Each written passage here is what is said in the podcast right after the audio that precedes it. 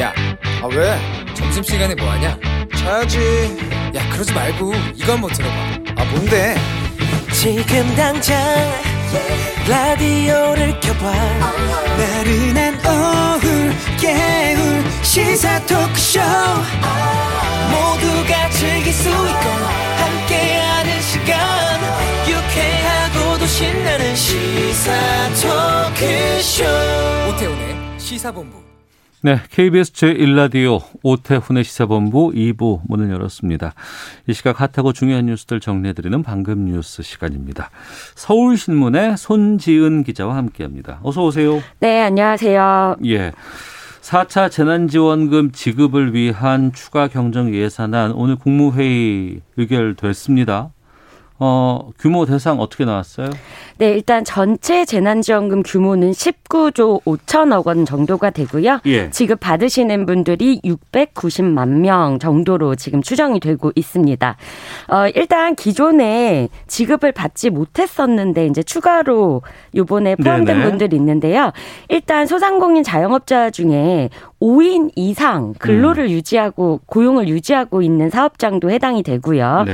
또 매출 한도가 기 존에는 4억 원 이하였는데 연매출 10억 원 이하 음. 24만 개 정도가 포함이 됐습니다. 네. 또 그동안 지원을 받지 못했던 신규 창업자와 1인 운영 다수 사업체 등도 새롭게 포함이 됐고요.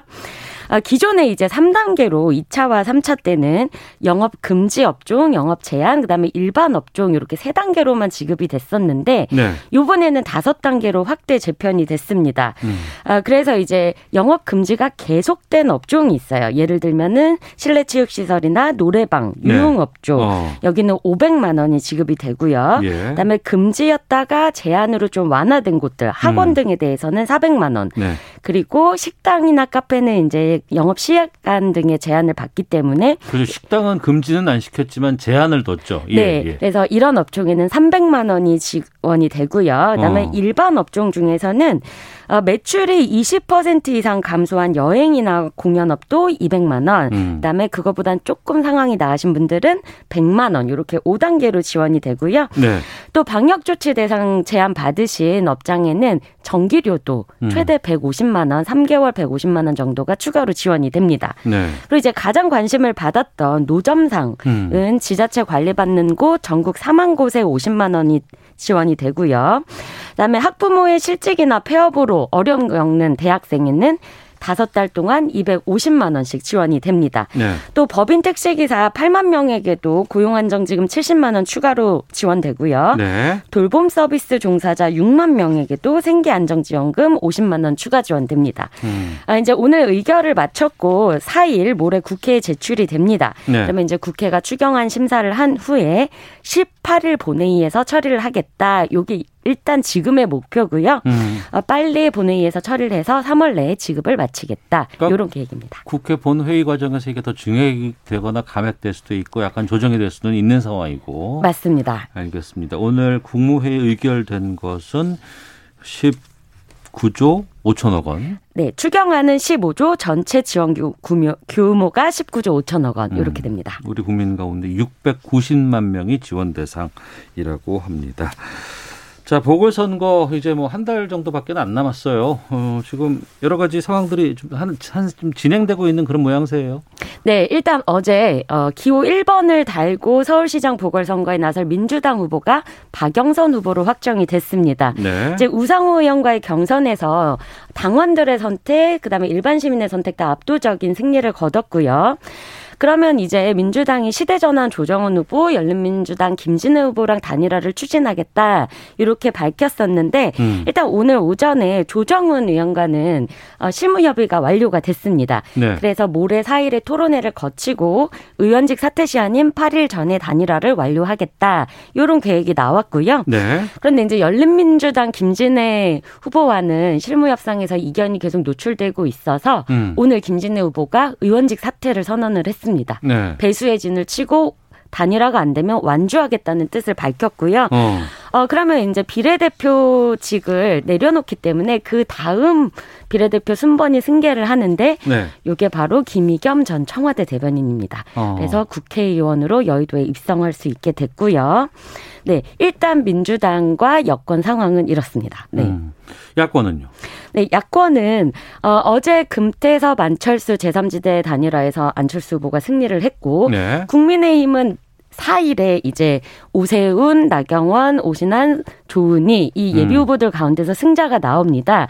그러면 이제 이 승자와 안철수 대표가 다시 범야권 단일화를 해야 하는데 네. 물밑 신경전이 지금 거셉니다. 그러니까 최종 후보 간의 그 단일화 그 여론조사라든가 문항이라든가 이런 거가 상당히 좀 아, 쉽지 않을 것 같은데. 네, 지금 어 단일화를 위한 여론조사에서 정당 이름을 빼고 네. 후보들 이름만 갖고 하자 뭐 어. 등등 여러 가지 의견이 나오고 있고 예.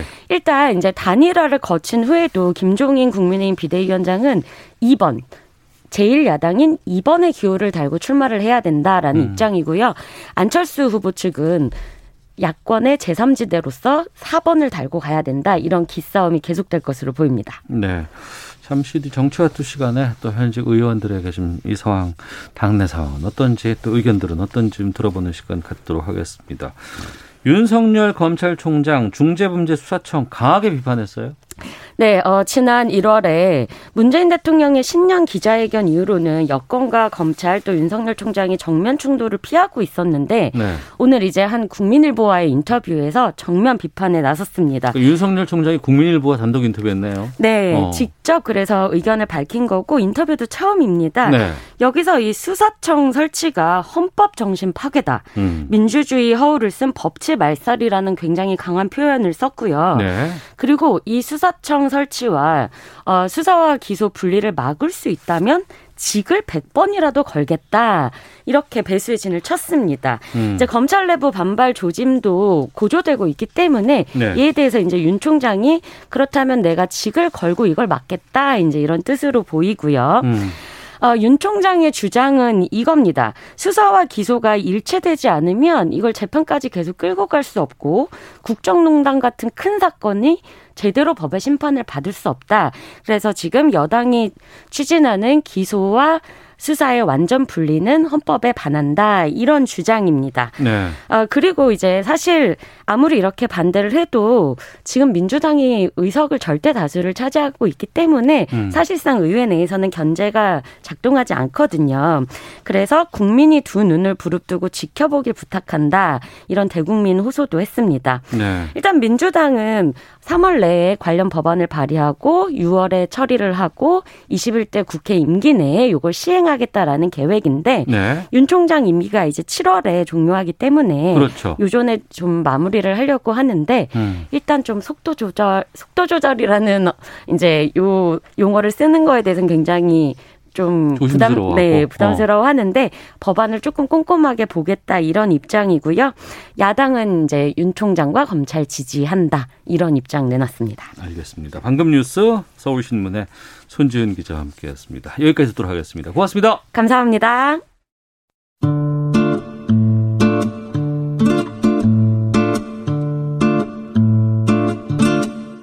오태훈의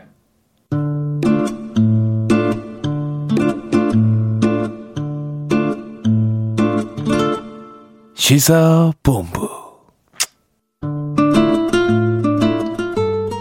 네, 1시 9분 향하고 있습니다. 시사본부는 청취자 여러분들의 참여 기다리고 있습니다. 샵 9730으로 의견 보내주시면 되고요.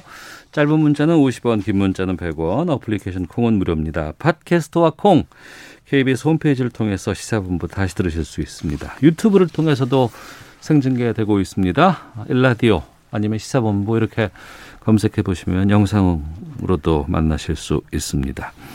매주 화요일 여야 현역 의원들과 함께하는 정치와 두 시간입니다. 두 분 소개해드리겠습니다. 먼저 더불어민주당 김성환 의원 나오셨습니다. 안녕하십니까? 네, 안녕하세요. 김성환입니다. 국민의힘 조혜진 의원도 나오셨습니다. 안녕하십니까? 반갑습니다. 예. 4월 7일 보궐선거가 있고 이제 3월 1일 어제부터 민주당 어, 경선 결과 발표가 나왔고 그다음에 3월 4일 목요일 날은 국민의힘의 경선 결과가 나옵니다. 천천히 예 하셔도 됩니다. 예. 그 먼저 민주당 어제 결과 어떻게 보셨어요? 김성환 의원께서는 네. 대체 여론조사 결과가 어, 그대로 반영되지 않았나 싶은데요. 네. 그 초반에만 해도 특히 이제 당의 권리당원들에서는 우상호 의원이 상당히 박빙으로 갈 거다 이런 음. 예상도 없지 않았습니다만 네.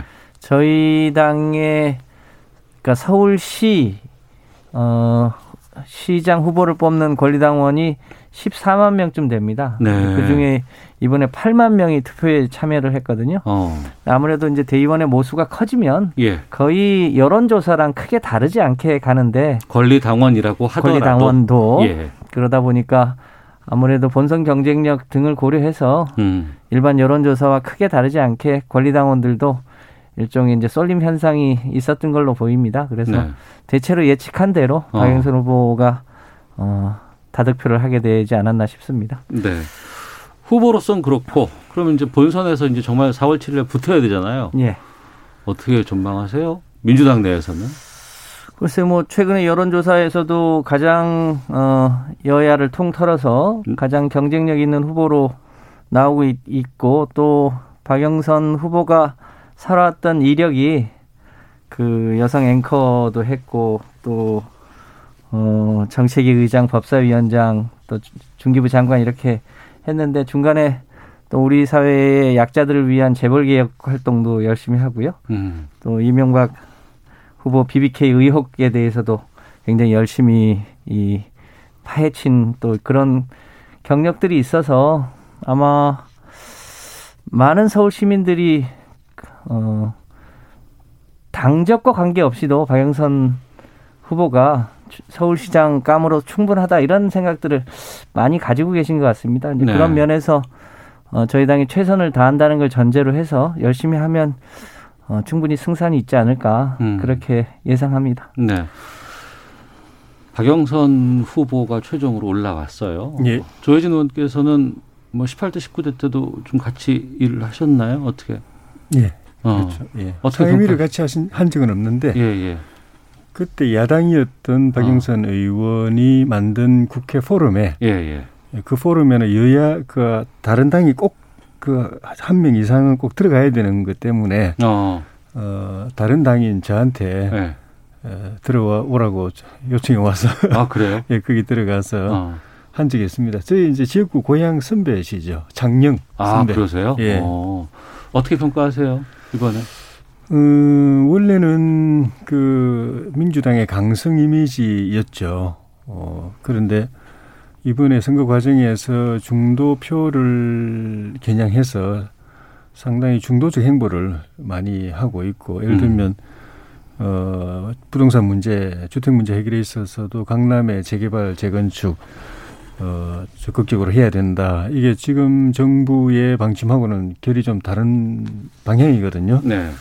그런 걸 하는 것들을 보면서 어, 중도표 전략을 상당히 적극적으로 추진한다는 느낌이 들고 음. 기존의 그 지명도, 인지도 또 장관으로서의 경력 어, 이런 거에다가 좀 전에 김성환 의원님 말씀처럼 여성 최초로 법사위원장도 하고 또 원내 대표도 하고 원내대표. 뭐 이런 것들 그런 걸 감안하면은 어, 우리 당이나 또는 범야권 단일 후보 입장에서 네. 어, 손쉬운 선거는 아니다. 어. 정말 최선을 다해야 된다. 네. 에, 이기기 위해서는 어. 어. 어, 최선을 다해서 꼭 이겨야 되겠다. 어, 고향이 좋아하는 누님이지만 어, 또 우리 이겨야 되겠습니다. 그러시군요. 지금 최종 후보가 된 건 아닙니다. 지금 그 시대 전환 그리고 열린민주당과의 단일화 과정이 좀 남아 있습니다. 그렇습니다. 오전에 지금 뉴스로 듣기에는 시대 전환의 조정은 후보와는 일정이 정리가 됐고 합의가 됐는데 예. 열린민주당과는 쉽지 않아 보이고 거기다가 저희들이 어 지금 조정훈 후보나 김진애 후보 같은 경우에는 다 비례 출신이기 때문에 3월 8일까지 결정을 해야 되는 시한이 남아 있다라고 생각을 했는데 오전에 김진애 후보가 나 의원직 사퇴하고 완주할 수도 있다 이렇게 지금 선언을 하셨어요. 네, 저 조종훈 시대전환 후보하고는 이번 주 중에 네. 어, 이제 토론을 한번 하고 어, 여론조사 결과에 따라서 네, 단일화를 하기로 했고요. 네. 원래 김진애 후보 측에서도 가급적이면 3월 8일 이전에 하는 게 좋겠다고 하는 의견이 없지 않았는데 예, 예. 일종의 어, 승리하는 단일화를 음. 하기 위해서는 본인이 그 국회의원직에 연연하는 모습을 보이는 게 어, 서울 시민들에게 감동을 아마 주지 못한다는 취지로 네. 어, 일종의 배수의 진을 친 것 같습니다. 그게 음. 후보 단일화를 하지 않고 완주하겠다고 하는 취지라기보다는 네. 어, 일종의 아름다운 단일화를 하고 또 오늘 얘기한 대로 음. 서울 시민들이 꼭 나와서 투표할 수 있는 그런 어, 단일화를 하겠다, 승리하는 단일화를 하겠다고 하는 취지여서 네. 이제 뭐 수- 어, 순차적으로 보면 이제 3월 18일이 후보 등록이잖아요. 네. 그래서 이번 주 중에 조정 훈 후보하고 후보 단일화를 하고 예. 아마 다음 주 정도에 김진애 후보 측하고 어. 여러 가지 이제 단일화 과정을 거쳐서 예. 후보 단일화를 하게 되지 않을까 싶습니다. 그러면 중순 이후까지도 범여권에서도 단일화 과정이 계속 진행되겠다는 뜻이네요. 그럴 수 있, 어 보입니다. 어, 그렇군요. 단일화가 뭐 깨지거나 완주하거나 이런 일이 있을 거라고는 생각하지는 않습니다. 음, 단일화 이슈를 범여권에서도 어, 임박할 때까지 이게 선거가 있을 때 전까지도 계속해서 좀 진행한다는 그런 계획으로 좀 들리고요. 그럴 수도 있다는 거죠. 예, 알겠습니다. 어, 조혜진 의원님. 예, 우선 제3지대 단일화가 어제 발표가 났습니다. 예, 안철수 대표가 됐고 예, 뭐 다들 예상했던 뭐 분위기였던 거 큰 이변은 없었습니다. 예. 어떻게 평가하십니까 여기에 대해서? 어, 우리 저기 그 금태섭 후보도 네. 나름대로 젊고 또 어, 열정이 있고 특장점이 컨텐츠를 포함해서 특장점이 있는 어, 후보라서 네.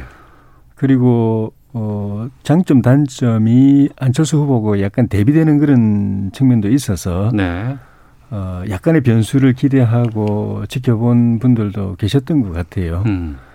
아, 근데 안철수 후보가 워낙 뭐 인지도, 지명도에 있어 가지고 금 후보보다는 많이 앞서 있고 네. 또뭐 확 달라졌다고 볼 수는 없어도 음. 이번에 토론 과정이나 또 이슈 파이팅 또 정치적 현안에 대해서 대응하는 모습 이런 걸 본 분들이 네. 에, 옛날 안철수, 안철수보다는 좀 음, 확실히 조금 나아진 것 같다 어. 하는 그런 평가를 할 정도로 약간 업그레이드된 네. 그런 측면을 감안했을 때 이 안철수 후보가 앞서가 있는 이 구도를 흔드는 음. 그런 이, 이 결정적 한방 그거를 금태섭 후보가 못 날린 것 아닌가. 네. 그래서 결과는 그냥 예측했던 대로 나왔던 것 같은데 뭐 서로가 다 그냥 나쁘지 않았던 것 같습니다. 그래도 음. 예. 3월 4일 날 국민의힘의 최종 후보가 발표가 되잖아요. 예. 누가 되더라도 안철수 대표와의 단일화 협상 예. 참 어려울 것이다라는 예상이나 견해가 상당히 많이 저한테도 들리거든요. 예. 어떻게 전망하십니까? 예. 어렵죠. 어. 어, 워낙 중요한 선거고 예. 안철수 후보 개인에게도 어떻게 보면 정치 생명이 걸린 선거일 수도 있고, 정치 생명이 걸린 선거일 수도 있다. 예, 어. 어, 만약에 단일화해서 안 된다거나 네. 또는 뭐 단일 후보가 됐는데 본선에서 또 안 된다거나 음. 하면은 다음 미래를 기약하기 어려운 국면에서 선거를 어. 예, 선거에 예. 뛰어든 거거든요. 예, 예. 애초에는 내년 대선에 나가려고 했던 것을 접고 아. 또한 단계 낮춰서 또 선택을 한 그런 선거이기도 하고 예. 또 저희 당은 당대로 거대 원내 그러니까 제일 야당인데 아. 어, 단일 후보를 못 낸다고 하면 예. 그 자체로서도 당으로서는 상당한 부담을 정치 부담을 지게 되고 국민의힘은 100명이 넘는 의원들이 속해 있는 제1야당이고 예. 국민의당은 3명밖에 없잖아요. 예 그런 측면에서 어, 당도 부담이 크죠. 어. 그래서 쉽게 뭐 그 뭐 선의의 양보를 한다든가 이런 건 기대하기 가 어렵고 예, 예. 치열하게 단일화 경쟁을 하게 될 테고 어, 먼저 단일화 룰 정하는 데부터서 상당한 일고 단계기가 예상이 되는데 어, 그게 또 안철수 후보는 또 독특한 또 이렇게 캐릭터가 있으시기 때문에 어, 어, 그럼에도 불구하고 이거를 어떻게든 그 시너지를 마, 어, 만드는 단일화 과정을 만들어내는 게 네. 관건이죠. 외부에서 이걸 두고 단일화 과정에서 어 그러니까 중립적인 인사가 와서 이걸 좀 하면 좋겠다라는 의견들이 있었다고 들었는데 결정이 됐습니까? 그건 아직 뭐 그 정도까지는 서로 의견 조율이 안 된 거 아닌가 싶은데요. 어. 어쨌든 그 쉽지 않은 이 단일화 협상일 것이기 때문에 예. 어 그게 이렇게 역시 시너지가 안 나고 시너지가 나게 하려면은 어. 어, 뭐 특단의 어떤 뭐 저기 접근 방식이 필요하다 싶습니다. 음. 물론 이제 본인들이 본인 당과 개인 차원- 차원에서 큰 부담이 있지만 또 이걸 만약에 이, 이 파기할 경우에는 예. 더큰 정치 부담이 있기 때문에 어. 어쨌든 하긴 할 텐데 알겠습니다. 그 과정이 본선의 경쟁력을 높이는 예, 그런 현행 흥행이 되는 이 단일화를 만드는 게 중요한 포인트 같습니다. 김성환 의원님. 네. 민주당은 안철수 대표와도 단일화에 경험이 있는 당이잖아요. 예. 그, 지금 어떻게 전망하세요? 좀 지금- 거슬러 가면 예. 노무현 당시 후보하고 정몽준 후보 간의 아, 예. 단일화 예. 협상이 있었고 극적으로 이제 노무현 후보가 이제 어, 승리해서 대통령이 되셨잖아요. 예. 그 과정에서도 굉장히 미묘한 부분 그 여론조사의 항목을 어떻게 할 거냐. 예, 예. 아, 뭐 가지고 굉장히 예민했었는데요. 결국 뭐 중립지대에 누군가가 나와서 거중 조정을 해줄 수는 없고 양측에 책임 있는 사람이 결국 문항을 다듬고 결단해야 하는 것 같습니다. 네. 그런데 그 후에 어, 문재인 후보하고 당시 안철수 후보 간의 어, 일종의 단일화를 위한 여러 가지 노력이 있었는데 예. 어, 뭐 결과적으로 되긴 했습니다만 쉽지 않은 과정이었습니다. 아, 아마 이번에는 어, 국민의힘이 아마 그런 과정을 거치지 않을까 싶은데요. 음. 후보 그 설문 그러니까 단일화의 어, 핵심인 이제 설문 문항을 어떻게 하느냐도 관건일 텐데 네.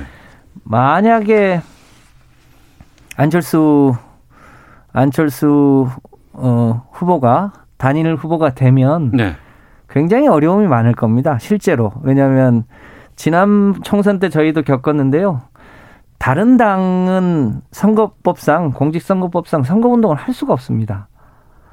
아, 범야권 단일화 과정에서 안철수 대표가 만약에 최종 단일 후보가 될 경우에 예. 국민의힘은 선거를 도울 수가 없다. 공직법 선거법상 어. 그 그게 불법 선거 운동이 됩니다. 예. 저희가 지난번에 각각 다 소위 비례 위성 정당을 만들었는데 어. 그 선거운동을 할 수가 없었거든요. 예, 예. 그런 경험들이 있어서 그 김종인 대표가 아마 그런 면에서 어, 이 2번으로 되지 않는 한 선거운동을 못 돕는다라고 하는 게 음. 그냥 심령, 심정적 문제가 아니라 현행 법상 규정상 선거운동을 할 수가 없는 상태입니다. 네. 그런 문제들이 있어서 단일화 과정도 쉽지 않고 어. 그 후에도 쉽지 않은 과정이 있을 텐데요. 음. 더 중요한 거는 단일화 이벤트보다는 아무래도 지금 서울 시민들의 삶을 어떻게 나아주게 할 거냐에 대한 그런 아젠다가 좀 서울 시민들에게 잘 보이지 않는다는 게 오히려 더 걱정이기도 합니다. 네.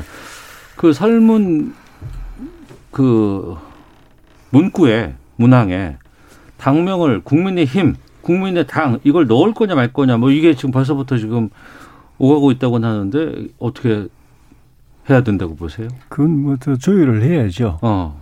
어, 서로가 유불리가 있다고 판단하기 때문에 예, 예. 그거하고 또 표현의 문구를 어. 뭐 적합도로 할 것인지 뭐 경쟁력으로 할 것인지 네. 그런 부분도 어, 제 기억에는 노무현 정몽준 단일화 때도 그 문제에서 서로 이해관계가 부딪혔는데 음. 최종적으로는 그 여론조사 문구에 둘 다 빠지고 아마 그 제3의 문구가 들어간 것 같은데 이회창 총재, 이회창 후보를 뭐 이기기 위해서라든지 뭐 이런 식으로 적합도라든가 뭐 경쟁력이라든가 이런 표현 직접적으로 안 들어갔던 것 같은데 하여튼 적합도 경쟁력 여기서 부딪히고 그다음에 국민의힘 국민의당 이 당명에서 부딪히는데 어떻게든 뭐 조율을 해나, 해내야죠. 네. 예. 어. 선거운동 저 부분은 어떻게 보세요? 선거운동은 이제 그 후보 본인 예. 출마하는 후보 본인하고 후보의 그 사무장 음. 또 연락소장 또 연설원 등록한 연설원 이런 사람들은 자기 후보가 아닌 다른 후보 또는 자기 당이 아닌 다른 당을 그 선거운동을 못하게 됐습니다. 네. 근데 그 이외에는 할수 음. 있게 할수 있습니다. 그러니까 지난 총선 때도 어 우리 그, 그 황교안 후보 같은 경우는 본인이 후보였지 않습니까? 예, 예. 출마 종로구 국회의원 선거 후보였기 때문에 음. 우리 당의 우당인 그 미래 한국당을 네. 이제 아, 당시 미래통합당, 미래한국당 이렇게 됐었죠? 예, 예, 예. 예, 예. 그 지지하거나 이렇게 어. 도와주는 선거운동을 못했죠.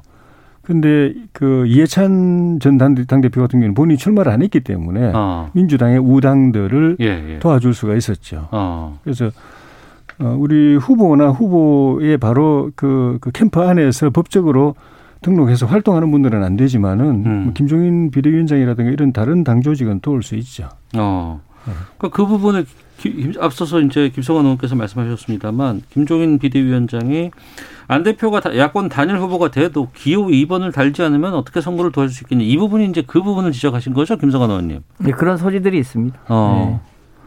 지금 해석하신 취지는 맞고요. 네. 네. 지금 일종의 대한민국이 이중 당적을 금지하고 있잖아요. 음. 그런 이제 여러 가지 역사와 취지가 있는데 네. 어 결국은 이제 그 이- 이쪽 저쪽 오가는 것에 대한 이제 국민들의 불신들이 그 취지에 반영돼 있는 것 같습니다. 음. 그런 측면에서 보면 저는 안철수 후보가 어 기왕 여기까지 왔으면 어 결단해서 네. 국민의힘에 입당하는 게 훨씬 더 아싸란 거 아닌가 싶습니다. 어. 예. 아, 그럼 두 분께 우선 이제 좀 한 발짝 떨어져 있다고 제가 생각을 하고 좀 질문을 드려볼게요. 그 앞서서 조혜진 의원께서 말씀하셨지만 국민의힘 같은 경우에는 저 제1야당이고 예. 우선 그 여러 가지 당세가 너무 차이가 나잖아요. 예. 그런데 이 중요한 서울시장 선거에 만약에 어, 단일화해서 질 경우에 예. 안철수 대표에게 모든 걸 다 지금 맡길 수밖에 없는 상황이라서 쉽지도 예. 않을 것 같고 예. 그러니까 진다는 걸 쉽게 용납하기도 힘들 것 같고 예. 안철수 대표 같은 경우에는 당장 지금 거의 정치 생명 10년 꽉 채운 분인데 지금 이제 예. 어, 여기서 지면 정말 정치를 은퇴하는 그 정도까지의 파급 효과가 있는 거거든요. 예. 단일화가 될까요? 예, 그건 될 거라고 봅니다. 어. 그러니까 지금 말씀하신 거 사실이고 예, 모두가 배수진이고 예, 당 차원의 배수진, 개인 차원의 배수진이어서 한치 양보 없는 치열한 예, 단일화 협상을 하게 될 것인데 예, 에, 그럼에도 불구하고 또 이걸 깼을 경우에 예, 예, 우리 당이 만약 깬다면 당도 물론 이제 그 부담이 크고 안철수 후보도 그 저기 그 이번에 이 선거에 뛰어든 것 자체가 정- 정치 생명 근거이긴 근거이긴 한데 어. 그래서 단일화 협상도 깨버렸다. 예, 그러면 본인이 당선도 안 되고 어, 단일 후보 아니고는 아- 안 된다고 다 나오니까 여론조사 결과가 예, 당선도 안 되고 그다음에 그 원칙도 저버리는 게 돼버려 가지고 그리고 어. 이제 범야권 지지자들의 그런 여망을 저버린 게 돼 가지고 음. 입지가 순식간에 사라질 것이기 때문에 벼락 그래서 끝까지는 갈 수 있지만 결국에는 단일화가 깨지는 못할 거다. 아. 어, 미, 그 다음을 보더라도 어, 단일화는 그래서 이제 할 거라고 보는데 에, 좀, 좀 전에 말씀드린 것처럼 이걸 얼마나 어, 그 시민들이 바라볼 때 긍정적인 예, 단일화로 비춰질 수 있을까? 짜증나는 모습이 아니고 아. 예, 그리고 손에 땀을 쥐게 하면서 기대가 또 그 몰리고 예, 또 극적이고 어, 그래서 모습도 멋있고 예, 시- 그 하나를 결집하는 반그저저 반문 지지자들의 시민들의 여론 아. 하나를 결집하는 그 용광로를 만들어내는 것이 관건이고 예, 당적 문제는 김종인 비대위원장이 그런 이야기를 하신 거는 어 들어오라는 음, 들어오라는 그 촉구이기도 하고 네, 어 기호 4번으로 나가면은 결과적으로 표 모으는데 어 플러스가 안 될 거다. 음. 기호 2번이 당신이 만약에 단일 후보 된다고 가정한다면 기호 2번으로 나가는 게 당신이 표모는데 훨씬 도움되고 당선권에 근접하는데 훨씬 도움될 테니까 똑바로 판단하라. 이건 당신을 위해서도 필요하다. 네. 그런 뜻이 아닌가 싶어요. 예. 김성환 의원님. 네. 단일화 어떻게 전망하십니까?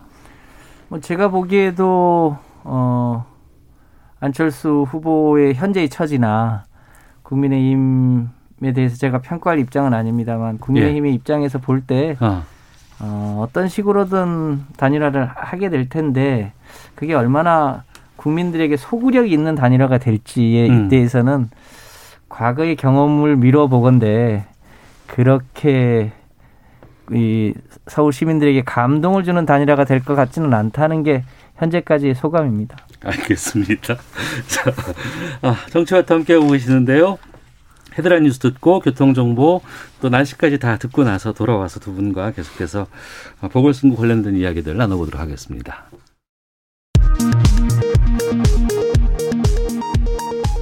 문재인 대통령은 코로나19 백신 접종과 관련해 어떤 백신이든 백신의 안전성을 정부가 약속하고 책임진다며 정치권과 언론도 국민 불안을 부추기는 가짜 뉴스들을 경계하면서 안정된 백신 접종을 위해 협조해달라고 당부했습니다. 홍남기 경제부총리는 4차 맞춤형 피해 지원 대책을 위한 추경으로 올해 우리나라의 국가 채무 비율은 48.2%로 높아질 것으로 예상된다며 OECD 평균보다 낮지만 부채 증가 속도를 보면 결코 안심할 수 있는 상황이 아니라고 강조했습니다. 박범계 법무부 장관은 중대범죄수사청 설치 추진에 대한 검찰의 반발과 관련해 검찰 구성원들의 다양한 의견을 듣겠다며 윤석열 검찰총장과도 이 사안을 두고 만날 의향이 있다고 밝혔습니다. 포스코 포항제철소에서 일하다 폐섬 유화증에 걸린 노동자가 집단 산재 신청 두 달여 만에 업무상 질병을 인정받았습니다. 포스코에서 일하다 직업성 암이 발생했다며 산재를 신청한 8명 가운데 첫 승인 사례입니다.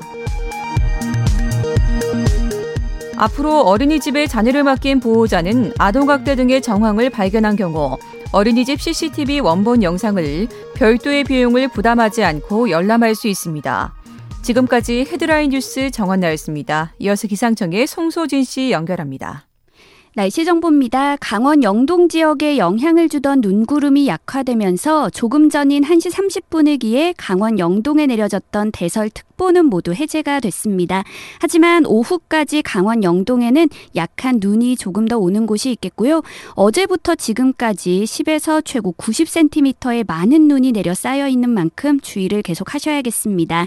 그 밖에 전국은 차츰 구름이 걷히면서 서쪽 지역부터 하늘이 개고 있습니다. 다만 바람은 아직 강하게 부는 곳이 많고 특히 경북 동해안과 전남 일부 남해안, 제주도에는 강풍 주의보가 발효 중입니다. 오늘 미세먼지 농도는 전국이 좋음 단계를 보이며 공기는 종일 깨끗하겠고요. 한낮 기온은 서울 7도, 대구 8도, 광주 10도 등으로 어제보다 1도에서 9도 정도 낮아 종일 쌀쌀하겠습니다. 현재 서울의 기온은 4.2도입니다. 날씨 정보였습니다. 이어서 이 시각 교통 상황을 KBS 교통정보센터 이승미 씨가 전해드립니다. 네, 이 시각 교통 상황입니다. 제일중부고속도로 하남 방향으로 곤지암 부근에서 화물차 화재 사고가 났습니다. 1시간째 처리 작업이 계속되고 있는데요. 2차로와 갓길이 부분 통제되고 있습니다. 경부고속도로 부산 방향으로 한남에서 서초, 신갈에서 수원 쪽으로 정체고요. 이후 오산에서 안성까지는 5차로에서 작업합니다. 오산 부근 1km 정체고요. 수도권 제일순환고속도로 일산에서 판교 방향으로 개항에서 송내까지 막힙니다. 반대 판교에서 일산 쪽은 장수에서 송내 사이 밀리고 있고요. 눈이 내리고 있는 강원권 도로 상황인데요. 영동고속도로 서울 양양고속도로 동해고속도로 모두 통행 가능하지만 돌발 상황이 잇따르고 있어서 주의하셔야겠고요. 통제가 됐던 미시령 옛길과 한계령 진부령 구간이 44번, 46번 국도 통행이 정상화되고요. 영동선 철도 백산역 구간도 오늘 오전 9시 반부터 운행 재개됐습니다. KBS 교통정보센터였습니다.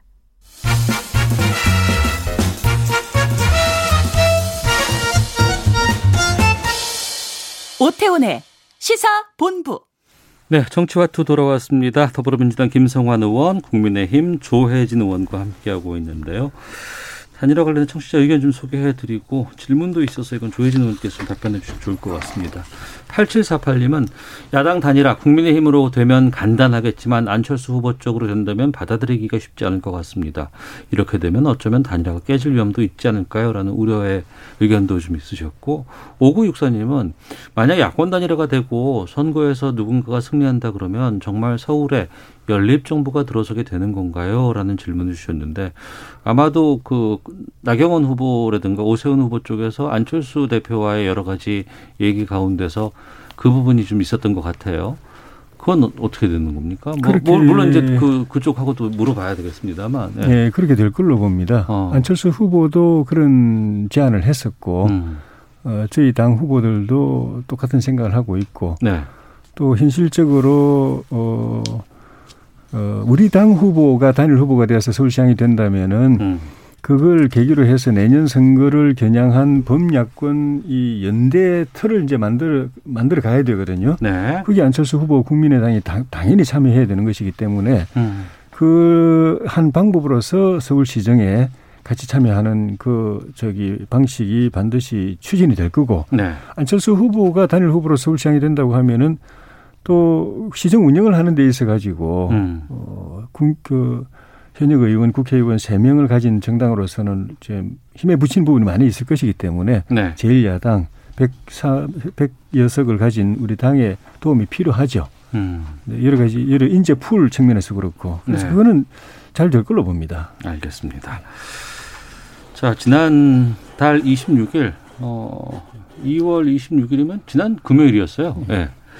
어, 국회 본회의에서 가덕도 신공항 특별법이 통과가 됐습니다. 어, 근데 관련해서 보니까 예비 타당성 조사 내용을 보면은 예비 타당성 조사를 면제하고 사전 타당성 조사를 간소화한다 이런 내용들이 담겨 있는 특별법 통과였고요. YTN과 리얼미터가 여론조사를 했는데 이번 그 국회 본회의 통과에 대해서 국민 과반이 잘못된 일이라는 평가가 나왔습니다. 어, 보면 18세 이상 남녀 26일 하루 동안 오, 최종 응답 500명 했고요. 응답률은 6.3%, 표본 오차 플러스 마이너스 4.4%포인트입니다. 자세한 내용은 리얼리터와 중앙선관위 홈페이지에서 보실 수 있을 것 같습니다만 잘못된 일이 53% 53.6%, 잘된 일이 33.9% 이렇게 나왔거든요. 어, 통과에 대해서 여론이 좀 우호적이지는 않는 지금 박한 이 여론조사 요 이번 여론조사 결과만 보면 그런데요. 김성환 의원님 어떻게 보십니까? 네, 어. 대한민국 땅덩어리 이렇게 넓지 않은데 인천공항이 있으면 됐지 음. 뭐또 만드냐 네. 비용도 많이 든다는데 이런 여론이 어, 실제로 있는 건 사실입니다. 네, 저도 처음에 어, 그 현장을 직접 눈으로 목격하기 전까지만 해도 정말 꼭 필요할까? 그냥 음. 그 김해공항을 좀 확장해서 하는 현재안이 적정한 건 아닌가 이런 생각도 한편으로 해본 적이 있는데요. 네. 두 가지 측면에서 아직 국민들에게 좀 덜 알려져 있는 게 있는 것 같아요. 하나는 인천공항이요. 지금 굉장히 이제 확장하고 있잖아요. 네. 그 국제 소위 지금 코로나 때문에 좀 줄어들긴 했습니다만 소위 이제 항공 여객 음. 또 굉장히 넘치다 보니까 인천공항은 세계적인 공항이죠. 그럼요. 예, 예. 그런데 물류도 어. 그 같이 실어 날르는데 물류는 특성상 야밤에만 합니다. 예. 그러니까 굉장히 적체가 심해서 어. 지금 수도권에서는 물류 전용 공항을 하나 더 지어달라는 요구들이 있는 정도입니다. 평택 쯤에 음. 그런 요구가 있, 실제로 있습니다. 물류가 넘치고 있거든요. 요즘 갈수록 이제 반도체와 같은 거는 항공으로 많이 실어 날라니까요. 근데 그 부산 경남 쪽에서도 굉장히 많이 어 인천공항을 통해서 물류가 가고 있는 상태이고요. 제가 가덕 신공항을 실제로 한번 가서 보고 네. 그리고 김해공 김해공항하고 위치를 비교해 보니까 아왜왜 왜 부산 부울경에서 가덕 신공항을 해야 되겠구나라는 얘기를 하는지를 알겠더라고요. 음. 어, 그러니까 현재 김해공항은 부산 바닷가 근처라고들 생각하시는데 사실상 부산 내에서도 어, 굉장히 동호리가 많아가지고 예, 예, 예. 굉장히 2002년도에 음. 이, 어, 경, 이 동남권 신공항 얘기가 나온 게 그 사고 때문에 그렇잖아요. 네. 그만큼 굉장히 위험합니다. 그 공항 활주로를 확장한다고 하더라도 그 위험이 해결이 안 되는 거죠. 네. 그리고 어, 부산의 특성상 어, 해운 물류 부산 신항이 세계 5대 항구인데 가덕도가 바로 옆에 붙어 있어서 국가 균형 발전 차원에서도 음. 어, 필요하다는 네. 것을 현장에 가서 보시면 충분히 느끼실 수 있을 텐데요. 음. 어, 이제 최근에 비용이 너무 많이 든다는 것 때문에 국민들이 우려가 있습니다만 이 이제 차분히 그 객관적인 상황을 잘 알리면 국민 여론도 많이 바뀔 거라고 생각합니다. 네. 조혜진 의원께서는 그 전국 여론조사에서 부정적인 여론이 많이 나온 거는 두 가지 요인이 있는 것 같아요. 네. 사대강 때도 그랬거든요. 음. 사대강 주변에 있는 주민들은 뭐 절대 찬성이었습니다. 공사 당시에도 그랬고 지금도 그렇고 그런데 그 주변에 있는 인구는 얼마 안 됩니다. 네. 나머지 인구가 절대 다수고 나머지 인구 전체를 포함해서 조사를 하면은 그 필요성을 실감을 못 합니다. 음. 뭐하러 하지 20유진호 들여서 네. 그 부정적인 여론이 더 강했죠. 그 당시에도. 음. 그, 또, 그, 이 지방공항도 지역에 있는 분들은 간절하게 느끼지만은 수도권과 이, 그, 외지에 있는 분들은 그만큼 이제 필요성에 대한 인식이 덜 하고 네. 그리고 어, 이번에 진, 진행 되는 이제 과정들을 보니까 민주당 안에 의원들 가운데서도 뭐 이렇게 반대하는 의원이 있고 심지어 정부 해당 부처들은 뭐 결사 반대에 가까운 그런 이제 태도를 보이고 있고 음. 또 가만 보니까 선거 때마다 나왔다가 또 빠졌다가 선거 때마다 나왔다 빠졌다 이런 이런 걸 이제 일반 국민들도 많이 인식을 하게 되는 되니까 네. 반대하는 여론이 더 부정적인 여론이 더 강해지는 그런 측면이 있는 것 같은데 문제는 이 동남 그 이렇게 부울경에 있는 분들도 반대 의견이 한 십 몇 퍼센트 더 높았습니다. 아. 이그 그 부울경 공항이라고 하는데 동남권 공항이라고 하는데 부산 울산 경남 쪽에 계신 분들도 예. 반대가 더 높았다. 그렇죠. 아. 십몇 퍼센트가 이제 높았는데 예. 이거는 가만 생각하니까 그 당초에 우리 그 그러니까 10년 전에 처음 이 공항 그 이슈가 되었을 때는 부울경뿐만이 아니고 그 충남, 충청 이남, 충청 남부 지역과 호남, 영남까지 포괄하는 제2의 인천공항, 제2의 그러니까 관문공항, 제2의 허브공항 역할을 할 수 있는 그런 공항이었기 때문에 음. 호남의 광주의 상공회의소에서조차도 그뭐 지지 성명하고 그렇게 했었을 정도입니다. 네. 그런 공항이면은 지역에 확실하게 도움이 되는 거죠. 음. 근데 이거는 지금 부울경 동남권 공항으로 딱 규정이 되고 그럼 800만 대상이기 때문에 800만이면은 인천공항을 이렇게 그 견줄 만한 규모가 안 되고 네. 노선 자체가 항공 노선 자체가 제한돼 있기 때문에 음. 이 공항이 갖지 못하는 노선에 비행기 탈 분들은 어차피 또 인천 가야 되고 어. 거기다가 뭐 좀 전에 말씀드린 선거 때마다 이 벌써 여러 번 들어왔던 이야기고 음.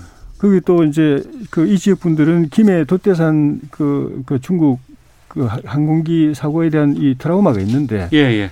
이게 그, 그, 저기 가덕도 같은 경우는 그런 위험도라든가 항공 안전 이런 시공의 안전뿐만 아니라 항공 안전에 대한 검증 없이 마구 밀어붙인다고 생각이 드니까 음. 그런 것도 작용을 하지 않았나 싶어요. 예. 예. 그러니까 지금 특별법 통과가 되면은 거의 다 이제 뭐 건설 같은 건 기정사실화 되는 상황인가요? 어떻습니까? 절차가 앞으로? 앞으로도 이제 거쳐야 될 절차는 많이 있는 거죠. 근데 어. 사전 타당성 조사를 생략한 건 아니고 네. 간소하게 하자는 건데 그거는 이미 그동안 이제 밀양으로 갈 거냐, 김해공항을 확장할 거냐, 가덕도로 갈 거냐 하는 조사 과정에서 이미 객관적으로 축적해 놓은 어, 조사들이 있는 거고요. 음. 이제 그것에 기초해서 기왕 할 거면 좀 그동안 이게 문제 제기가 된 게 벌써 18년 된 얘기이기 때문에 네. 가급적 할 거라면 좀 조속히 하자 이런 취지입니다. 알겠습니다.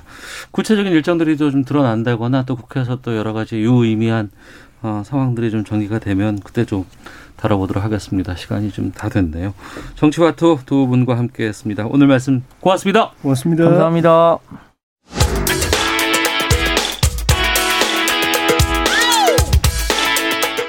오태훈의 시사본부는 여러분의 소중한 의견을 기다립니다. 짧은 문자 50원, 긴 문자 100원의 정보 이용료가 되는 샵 9730, 우물정 9730번으로 문자 보내주십시오. KBS 라디오 앱 콩은 무료입니다. KBS 라디오 오태훈의 시사본부. 지금 여러분은 대한민국 라디오 유일의 점심 시사 프로그램을 듣고 계십니다.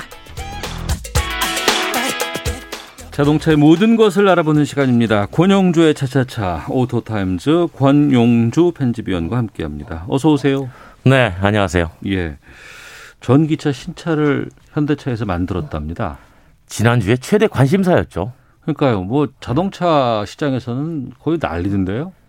이게 사전 계약을 했는데 예, 어리 어지간한 내연기관 자동차 인기 차종보다 훨씬 더 많이 됐어요. 하루 만에. 잠깐만요. 아직 그 물건이 딱 나온 건 아니잖아요.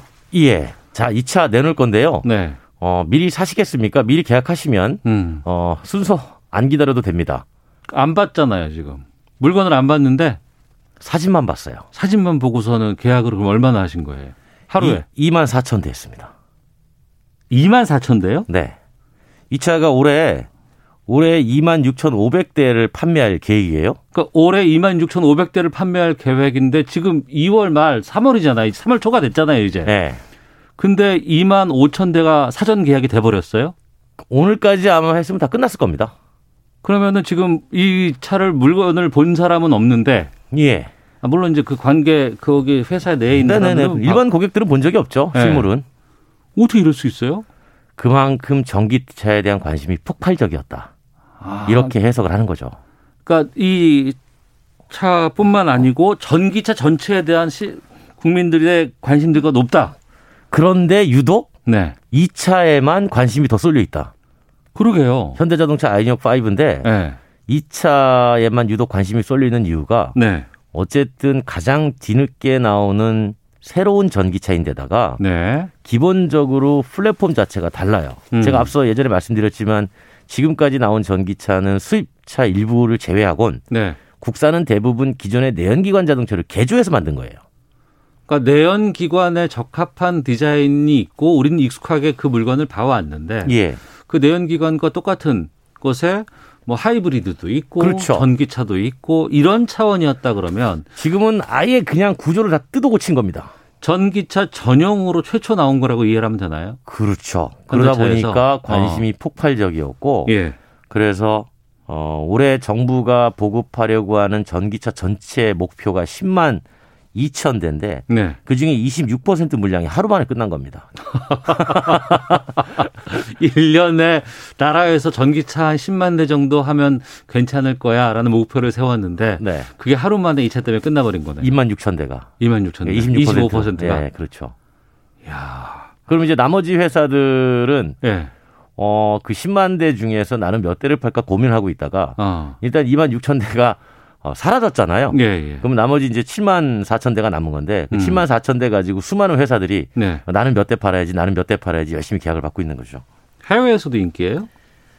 유럽에서 3천 대 한정으로 똑같이 사전 계약 시작했어요. 예. 어, 1만 대가 넘게 주문이 몰렸어요. 아, 유럽에서 아이오닉 5를 3,000대 주문을 할 걸로 생각하고 총 물량을 정하고 보냈는데 네. 계약을 했는데 만 대가 신청됐다고요? 그렇죠. 자, 이제 3천 대를 유럽에 올해 팔갔습니다. 네. 자, 유럽에 있는 모든 고객들이요. 음. 어, 지금 주문하시면 네. 어, 차를 확정할 수 있습니다. 예. 라고 했더니 만 명이 몰린 거예요. 그래가지고 이제 계약금 내세요 그랬어요. 예, 예. 계약금 먼저 내는 순서대로 드립니다. 어. 계약금이 136만 원이에요, 우리 돈으로. 예. 어, 이거 다 걸었습니다. 아, 그래요? 네. 또 왜 그래요? 그러니까 유럽에서도 전기차에 대한 어. 구매 욕구가 점점 늘어나고 있고 음. 마찬가지로 어, 앞서 말씀드린 것처럼 요즘은 이제 글로벌도 우리가 우리 한국의 보도가 다 해외로 연동이 되잖아요. 아, 그렇죠. 예. 그러니까 이 플랫폼 어. 전기차 저장 플랫폼이라는 소식이 유럽 내 언론을 통해서도 많이 알려졌고 음. 그러다 보니까 이제 유럽에서도 야 이거 괜찮다 이런 생각들을 하게 된 거죠. 저도 그 현대차 아이오닉 5가 처음 오픈되는 날, 예, 언론에 풀린 날, 네, 그 사이트를 들어가서 봤어요. 그랬더니 뭐 디자이너도 나오고 뭐 누가 어. 나와서 설명도 하고 다 하더라고요. 네네. 그래서 보고서는 어 이런 차가 나왔네. 저는 그 정도만 생각을 했는데 근데 이제 본인이 오태원 아나운서가 만약에 올해 나는 전기차를 좀 한번 구매에 관심을 가져볼까라는 고객이었다면 어 쏠림이 좀 있을 혹시 수 모르죠. 있다는 거죠. 어. 네, 그지 어, 2만 6천 대 중에 한 명이 됐을 수도 있는 거죠. 예. 그러니까 흥행 비결을 뭘로 보는 거예요? 그러면은 앞서 어, 일단 편의 기능이 좋아요. 어. 그러니까 지금 여기저기서 많이 나오는 얘기 중에 하나가 그래 뭐 충전 뭐 짧게 하고 음. 멀리 가고 이런 거는 뭐 얼마든지 이해가 되겠는데 네. 많은 분들이 야 이건 정말 획기적인 것 같아라고 음. 얘기하는 기능이 그 V2L이라고 하는 건데 vehicle to load라고 합니다. 그러니까 우리가 이 전기 자동차가 네. 단순히 전기로 구동하는 것에 멈추지 않고 음. 어딘가에서 멈췄으면 네. 발전기를 대신하는 거예요. 전기차가 발전기가 된다. 안에 배터리 전력이 있으니까 예, 예. 예, 거기서 그냥 220볼트로 출력해가지고 일반 가전제품에 쓰는 겁니다. 그러면 전기밥솥 들고 나가가지고 거기다 꽂으면 전기밥솥 그렇죠. 야외에서? 그렇죠. 그래서 이제 캠핑하시는 분들이 예. 야 이거 야외에서 굳이 저기 아, 엄청 긴 예. 릴선 연결해가지고 전기 끌어오고 이런 거 안 해도 되겠구나. 어. 라고 생각해서 캠핑에 유용하다. 전기차가 밥솥도 밥도 한다고요? 그렇죠. 심지어는 그 발전기를 갖고 다니면서 공사 현장에서 전기를 쓰셔야 되는 분들 있죠. 예. 그분들도 그런 말씀을 하세요. 어 그러면 이 차를 그냥 끌고 가서 어. 거기에서 전기 빼다가 뭐 용접할 때 조금 쓰고 어. 이런 용도로 참 적합하겠구나. 음. 그런 어떤 V2L이라고 하는 기능이 상당히 호응을 얻었다라고 분석을 하고 있- 있는 거죠.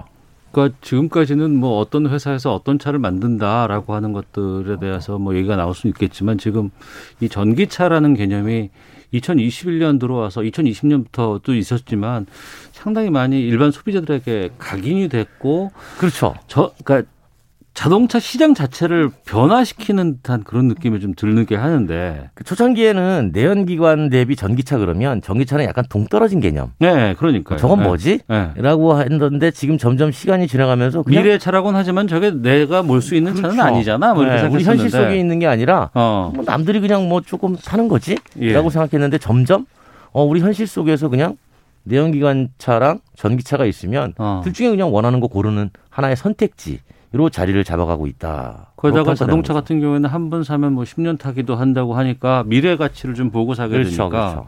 그런데 지금 이렇게 상당한 호조를 보이곤 있다고는 하지만 정작 고민이 많다면서요. 사전 계약 많이 받았는데 예. 만들어서 출고를 해줘야 될 거 아닙니까? 당연하죠, 그거는. 네, 근데 지금 생산에 차질 가능성이 있다는 거예요. 반도체가 부족합니다. 자동차의 반도체. 네. 아, 저- 자동차에 요즘엔 반도체 반도체가 들어가죠. 부족해가지고 지금 GM, 도요타, 폭스바겐, 포드 전 세계 모든 자동차 회사들이 생산량을 줄이고 있어요. 네. 원해서 줄이는 게 아니라 반도체가 없어서.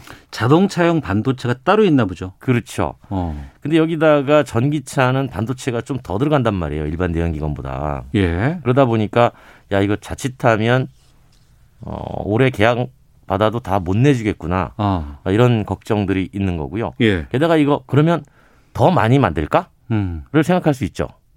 뭘요? 차라리 반도체가 차를 아닌 반도체를. 반도체가 확보가 되더라도 아, 예, 예. 어, 더 많이 만들까? 어. 그러면 주문한 수량을 더 내줄 수 있지 않을까라고 예, 해서 예. 시설을 증설할 수 있는데 어. 이것도 고민인 게 보조금이 떨어지면 또 안 사요. 아, 당연하죠. 예, 예, 예. 그러니까 어, 생산 시설 늘려도 음. 만약에 보조금 정책이 바뀌거나 어떻게 되면 안 사버리니까 그러면 나중에 생산 시설이 가동률이 떨어질 수 있잖아요. 음. 그러니까 섣불리 투자하기도 어렵고 어. 그래서 어, 현재 이제 제조사가 여러 가지 고민들을 하는 모양이에요. 음. 심지어 더 늘리고 싶어도 배터리가 없어요. 이제는 네. 또. 어. 그러니까 반도체도 부족하고 더 늘리고 싶어도 배터리도 부족하고 그러니까 이런 현상 때문에 인기는 많은데 네. 공급이 수월치 않구나 이런 어. 고민들을 하게 되는 거죠. 그러네요. 소비자 입장에서도 처음에 어 관심 있대더라 뭐 여기저기 언론에서 야 이번에 차 잘 나왔다라고 얘기할 수는 있겠지만 실물을 보지 않고 있는 상황이기 때문에 예, 예, 예. 그리고 그 차를 정작 내가 집에서 소비자로 받아볼 때까지는 시간이 상당히 필요할 것이고 그 과정에서 이게 잘 만들어졌는지 마감은 제대로 됐는지 혹시라도 불나는 건 아닌지 여러 가지 고민들에 대한 걱정들이 좀 필요할 거 아니겠습니까? 게다가 이게 지금 뭐 순번이 있을 거 아니에요. 그러니까 지금 차숙현님이 이거예요. 전기차 정말로 좋은데요. 안전한 게 맞습니까? 이게 제일 궁금해요라는 의견도 참 많이 주시거든요. 그 이제 그 화재 때문에 이제 그런 얘기들이 나오지 않습니까? 네, 네. 어, 사실 안전하다 안전하지 않다라는 건 네. 내연기관 자동차도 1년에 한 5천 건 정도 불이 나요. 아. 그러니까 세상에 예. 완벽하게 안전한 건 없다라고 하는 거죠. 예, 예. 그러니까 어떤 분이 그런 질문을 하시거든요. 그럼에도 그죠. 불구하고 안전하면 차 조심해 이런 말 안 하겠죠. 그렇죠. 예. 그럼에도 불구하고 나는 사겠다. 어. 또는 어떤 분은 완전하게 완벽하게 안전이 확보되지 않아 나는 안 산다. 음. 완벽하게 배터리 안전이 확보되는 건 전해질 고체 배터리가 나왔을 때에 네. 확보가 되는 부분이고 그건 아직도 기술이 더 필요합니다. 음. 그럼에도 불구하고 어, 일부 소비자들은 어, 이 정도면 충분하다고 판단해서 구매를 하시는 거니까 네. 어, 각자의 선택에 따라서 달라질 수 있을 것 같습니다. 전기차에 대해 관심 많았던 사람들은 다 그랬어요. 어, 테슬라가 정말 나왔기 때문에 내가 관심을 가졌다. 네. 라고 하는 그런 테슬라 지상주의가 있었거든요. 그랬는데 이제 전기차에서. 포브스에서 최근에 아이오닉 나오니까 어. 이것 때문에 테슬라가 어려워질 수도 있겠다. 이렇게 또 평가를 했어요. 그만큼 그 테슬라에 상대할 수 있는 것으로도 가능성을 좀 보고 있다는 얘기죠. 그렇죠. 잘 자동차를 잘 만드는 회사가 대량으로 만들어 내놓았을 때와 네.